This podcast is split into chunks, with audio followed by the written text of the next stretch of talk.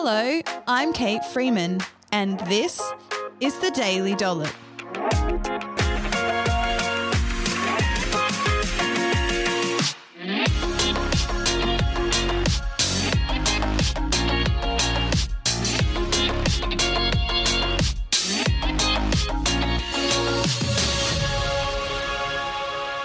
On this episode of the Daily Dollop, I'm going to teach you how to build a nourished plate that's easy, delicious, and if you want it to be, totes Instagrammable.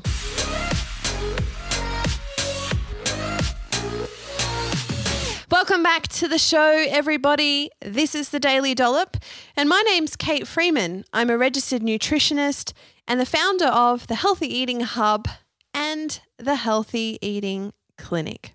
And fun fact about me is that I'm not good with remembering small details about things, which is actually super weird because I studied science and science requires you to remember small details about things. And so I have to work really, really hard at remembering these. But because I'm passionate about the subject and also care about doing a good job, is that that's prime motivation for me to pay attention. But for the rest of my life, I'm generally pretty absent minded. I don't remember details. I can remember song lyrics, but I can't remember the name of the song or the band's name. I can't remember phone numbers or addresses or street names. Street names. My husband be, will be like, oh, it's on the corner of like Northbourne and Ipima. And I'm like, I don't even know where in the world that is. Um, it's in Canberra actually, but do you know what I mean? Like he just knows the details and can describe things by the details. And I'm like, I don't even know. I don't know what you're talking about. So I really struggle. I'm a much better big picture thinker and dreamer and planner when it comes to details. Oh my gosh, I just freak out. I've become better at it over the years. And of course, running and growing a business requires you to be into the details really, really well. But my staff will tell me, you know, they'll agree in that, oh, yeah, no, Kate frequently sort of gets muddled up in the details. But yeah, I've got some staff members who are fantastic at remembering details, and I'm so, so grateful for them. Well, on to today's topic where we're chatting how to build a nourish plate. This is a really fun, practical session today because I want to just talk through this idea of one, a nourish plate, and how it can be a really helpful little tool that you can have in your arsenal of tools that help you eat well consistently. And just talk a little bit about the pressure that we put on ourselves with having these perfectly looking meals and what Instagram has done to you know, home cooking and prepping food and things like that. Just I just have some thoughts about that because this whole idea of a nourish plate or a nourish bowl, you know, is this bowl of food and it just genuinely looks beautiful. Now, I've linked to a post on the Healthy Eating Hub's website on how to make a nourish plate. So you can go and check that out. And we have put together a Nourish plate and it looks beautiful. It's really colorful and pretty because let's be honest, people like things that look beautiful. But I just want to preface this by saying that sometimes your meals don't look beautiful. They don't look Instagrammable. That, you know, I frequently think to myself, oh, I should Instagram more of what I eat. And frequently I eat things that just don't look pretty enough for Instagram. And so I don't Instagram it. And I think, why don't I? And it's mostly because it doesn't look pretty enough, like a lot of nutritionists and dietitians who have, you know, tens of thousands, hundreds of thousands of followers, they're only ever posting pictures of pretty food. And yeah, I'm falling for that pressure of only posting pretty food. And I don't get pretty food that frequently it's it's very frustrating. But anyway, I just want to come back to the practicality of a nourish plate and how this can be a really great way to throw healthy food on your plate when you're feeling really busy or you're working with leftovers. And I just want to talk through some key steps around, you know, making it nutritionally balanced and also about flavoring it. So I find, you know, particularly after a really long day of work and particularly towards the end of the week, that I my motivation for cooking is really low. It definitely my worst day of the week, in fact, where my motivation is the lowest, is a Thursday. I I frequently say Thursday's my down day. I don't know. There's just something about a Thursday that I just don't feel my best on that day. I'm not as motivated. I I feel low sometimes. They're the nights when I'm either going to go to my husband, I just want you to buy me some food and we'll get takeaway, or I'm I'm heavily relying on leftovers or something really easy and yummy. So Nourish Plate is something that I super super love. And it's basically at its core, it's a it's simply a plate of whole foods or minimally processed foods because food processing is not evil or terrible.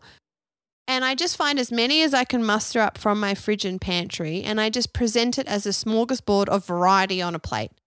Sometimes I can pop it on a platter and everyone serves themselves, but I'm just pulling everything I've got out of the fridge, the crisper, seeing what I've got, and I'm literally just chopping it up and presenting it at a base level. Sometimes I might do a little bit of cooking.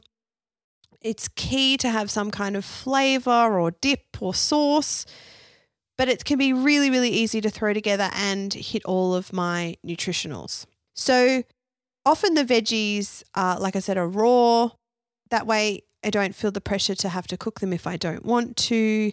Sometimes there's leftover meat or chicken or fish, or I've got tinned fish in the, the pantry, um, things like that. So, the key components of your Nourish plate are as follows. First of all, I want to put a high fiber carbohydrate source on that plate. Carbohydrates are not evil or terrible. I'm not going to talk about that today because I've talked a lot about carbs. You know how I feel about carbs based on the evidence. So you can check out my carb episodes if you would like to know more about that. But high fiber carbohydrate is going to give me the energy that I need with with the gut loving fiber that's going to just help me feel full and satisfied. And so things like quinoa, brown rice, potato, corn kernels, you know, particularly if I've got some leftover roast potato from a roast earlier in the week, you know, corn kernels in a can are easy, easy to pop on a Nourish plate. You know, instant brown rice or quinoa cups, or cook them up, and that's the only thing I have to cook. They're going to be really delicious, easy things that I can pop onto my Nourish plate. But I find I frequently, by the end of the week after cooking earlier in the week, find I have leftover rice or leftover pasta or something because I've cooked too much of it and then, you know, served it up and found I've got a heap left over. So it's in the fridge.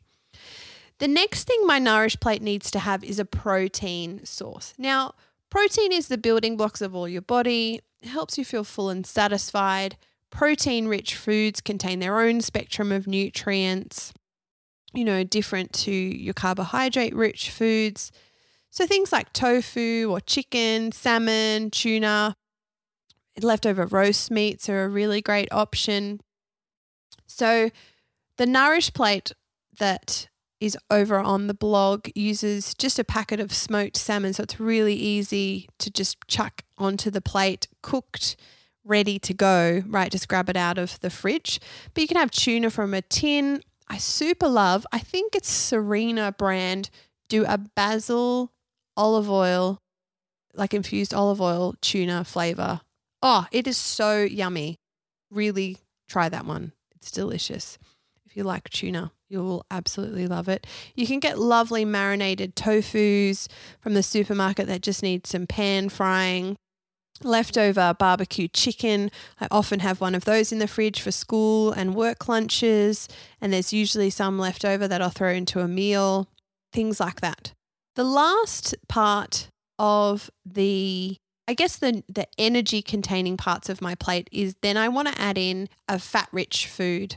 And so I'm I'm trying to opt for some whole food fat sources like avocado, nuts, seeds, because not only am I getting fats from that foods, but I'm also getting fiber, vitamins and minerals, nutrients. They're going to be filling. The other fantastic thing about these foods is they just add amazing texture to the meal. I love love a good crunchy walnut or pine nut in a salad.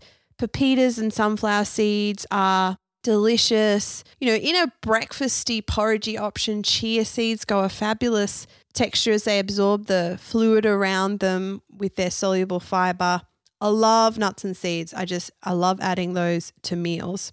Then obviously the next part of my nourish plate needs to be rich in vegetables. And so what I'm doing is I'm finding enough color and variety, but I want to put lots of veggies on the plate. So I'm sitting there. One, it's taking me a while to munch through the food. So it helps register with my body that I'm full and satisfied.